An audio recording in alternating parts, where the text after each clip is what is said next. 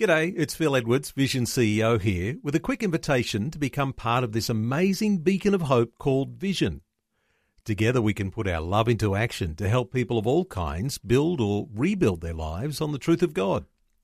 Please consider the part you can play during our upcoming Visionathon appeal, remembering that it's your support that makes Vision possible, including this podcast.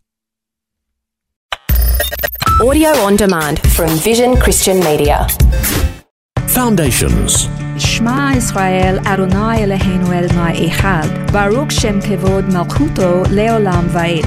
Hear, O Israel, the Lord our God, the Lord is one. And you shall love the Lord your God with all your heart, with all your soul, and with all your might. Foundations. Understanding the Jewish foundations of our Christian faith. With Robbo Robinson and Mandy Warby.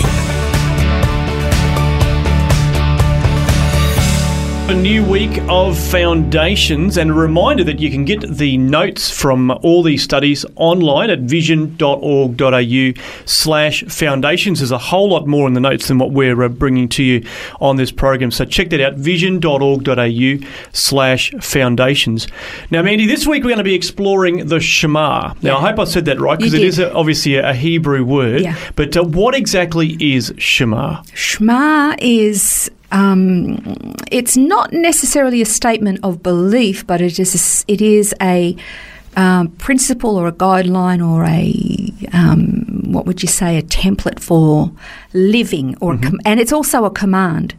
Uh, I'm gonna I'm, I'm gonna attempt a little Hebrew here. All right, just so that I can give you Shema, because this is a, this is an amazing uh, piece of scripture that Jewish people are taught from the cradle. And it goes like this Shema Israel, Adonai Eloheinu Adonai Echad, Baruch Shem Kevod Malchuto Leolam Vaed. And that means, Hear, O Israel, the Lord our God, the Lord is one. And you shall love the Lord your God with all your heart, with all your soul, and with all your might. Okay, well, that, I've heard that before. You've I just haven't heard the Hebrew version. you haven't heard the other bit before, but most people are unaware that, that it comes straight out of the Old Covenant scriptures. Mm-hmm. Whereas they think it was something that Jesus said that was brand new Yeah. when he was asked. Yep. But I want to tell you a little bit of a story. Going back to 1945, there was a rabbi named Eliezer Silver, and he headed up a search for displaced Jewish children all across Europe who'd been hidden from the Nazis on farms, in convents, in monasteries, and he desperately wanted to return them to their families if their families had survived the Yeah. And there was a particular monastery in the south of France that had taken in Jewish children. But when uh, the priest was asked um, which of the children were Jewish, he had no idea because they had no records with them, and the children's names had been changed, and they were all so young they couldn't Yeah. they couldn't say, and their names had been changed, or they had names that could have just been Yeah. normal names, mm-hmm. okay, not just necessarily Jewish names. And so they had no idea or clue how they could determine which of these children were Jewish. So what he did was he sat in a room where all the children, all the small children, were all sitting there playing and doing their thing, and he started to sing the Shema. oh, right. And all of a sudden, these little children, all the little Jewish children, their little heads popped up and Yep. they started looking up and they could actually started to sing along Wow. because they had been taught Yeah. Shema from the cradle. Wow. And so this is something that's ingrained within to the Jewish psyche. Again, from the time that they're born, they are taught Shema. Hear, O Israel, the Lord is God, the Lord is one. And you're to love him with all your heart, with all your soul, and with all your might. But the word here is something I really wanted to sort of unpack over today and in the next program as well. If anybody's interested, you can actually look up um, Shema. It's in Deuteronomy 6, verses 4 to 6. Uh, and when, I don't know if you were aware of this, Robbo, but most Jewish homes have a little, a little box on the, a little rectangular box on their doorpost, and it's called a mezuzah. Yep. And in that is a little piece of parchment or scroll, and it has on it three passages of scripture Shema from Deuteronomy. It also has a passage from um, Deuteronomy chapter 11 and a passage from Numbers 15. And that's all on this little scroll because God told them put my word on the doorposts Yeah, and so lintels they've of your house. they've that. done it literally. It's a very literal, it's a very practical faith, is Judaism. Uh, and so if you wanted to look those up, you could, and it'll be in the notes as well.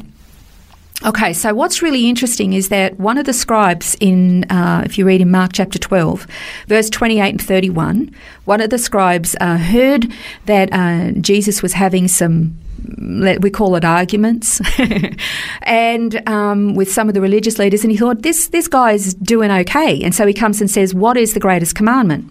And that's when he says Shema, and then he says, and this second is like it, that you will love the law, uh, that you will love your neighbour as yourself. Yeah. Again, that's also Old Covenant scripture. Yeah. And so, um, but the word here is not necessarily just talking about hearing something audible. The word here in the Old Covenant scriptures is like I, we we're just saying about the mezuzah. It's very practical. It's very literal, and so it's more about being obedient. I mean, you have children. Mm-hmm. I have children, and you will know. Well, you probably will know. I'm assuming you know that you could say to your children, "I want you to clean your Yep. room. I want you to go and do the dishes. I want you to whatever their task is. And they can hear you. You know that they can Yeah. hear you, but they suddenly get this Yeah. selective deafness Mandy, I have you. teenagers, so that's just commonplace. They go, yep, and then nothing happens. Yep. It's like, did exactly. you hear me? You so haven't they, done it. they can hear your words audibly, yeah. but they're not obeying your words. Mm. There's there's the um, if somebody once said, you know, when you're dealing with these, you know, rebellious teens or or school students and everything, you say, how do you get people to obey? What? How do you explain obedience? And a Jewish person said, Shema, Mm. because the word here is not about just the biological actions of your ear to hear something. Yeah. It's about obedience. Hmm.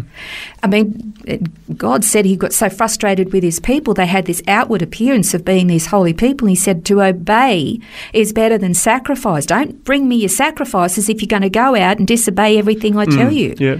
That's Shema. So it's really important to understand that when God is talking to us, it's about action. Now, this kind of comes into the difference between a Hebrew mindset and a Greek mindset. A Greek mindset, which is pretty much the dominant methodology of and of education in the Western world, that basically says you have a room full of students, you audibly give them lots and lots of information, they can retain that information, but when they walk out, they don't necessarily have any practical skills on how to do something. yeah. I, I once remember a, um, a, f- a- a friend who was interviewing somebody to come and do desktop publishing in their place of business.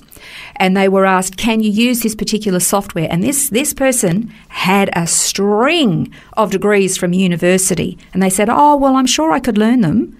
They said, What have you been doing in university? It was all just Yeah. knowledge. Theory.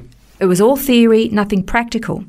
Whereas the Hebrew mindset is discipleship. Watch me, hmm. copy. Watch me, copy. Watch me, and copy. Do what I do Yeah. as I do it.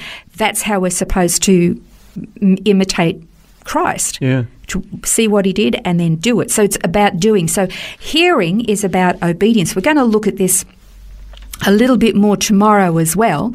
But when you look at the Shema, again, we break down Shema and look at it more closely, it's wonderful. Shema, hear, Israel, Adonai, the Lord, Eloheinu, our God, Adonai, the Lord, Echad, one or alone. And, and in a couple of days, uh, we're going to look at that word one as well. There's some surprising things in there as well. But, you know, it's about taking heed, it's about being obedient, it's about hearing what he said and actually doing it. Well, in the next program, we'll continue learning about Shema and what the word here actually means. And a reminder that you can get these uh, notes off the website vision.org.au slash foundations.